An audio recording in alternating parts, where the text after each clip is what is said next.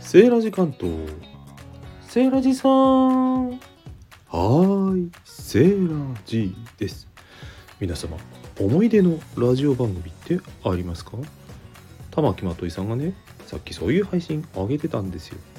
思い出しましたよ。いろいろ。まあ AM 放送ね深夜放送なんかを最初に思い浮かべたんですけども思い出深いといえばやっぱりねよくエアチェック知ってます？FM 番組をねあの予約録音することをエアチェックって言ってたんですけども予約録音してまでカセットテープにね録音したんですよ。聞いていた番組思い出しました。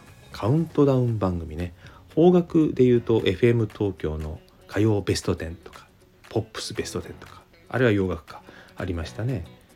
で特にですねやっぱりかっこいいなと思ったのが洋楽のカウントダウン番組の、えー、海外からね輸入されたやつ。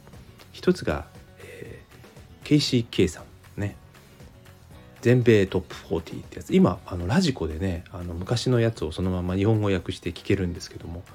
あれは来ましたね。かっこよかったな。よくあそこから情報を取り入れてましたね。あともう一つ好きだったのがねデイブ・ショーリンね。デイブ・ショーリンカウントダウン USA っていうねやっぱりアメリカのカウントダウン番組なんですけどもあれもよく聞きましたね。ということで何が言いたかったか。昔ね耳で音楽を聴きながらよくね文字をねレコードで言えばレコードの大役の文章であるとかあと本があったの知ってます ?FM 雑誌。FM ファンとか FM レコパルとか。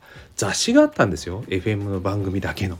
ね、テレビ番組の雑誌はね「ザ・テレビジョン」とかご存知の方も多いと思いますけども、ね、その同時期にね FM だけのマニアックな本があったんですよ。オーディオ関係のネタとかラジオ番組のネタとか。ああいうものを読みながら耳で聞いていたんです。そして今日この配信は実はハッシュタグ企画。アミゴさんのねスタイフ運営さんありがとう運営さんありがとうかという企画で配信を上げました。全然関係ないじゃんと思ってるかと思いますがいやいやそんなことないんですよ。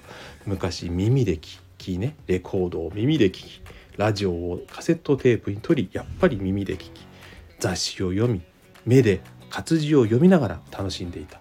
その時足りなかった唯一のものは口で喋ることなんですよ。そうこの音声配信です。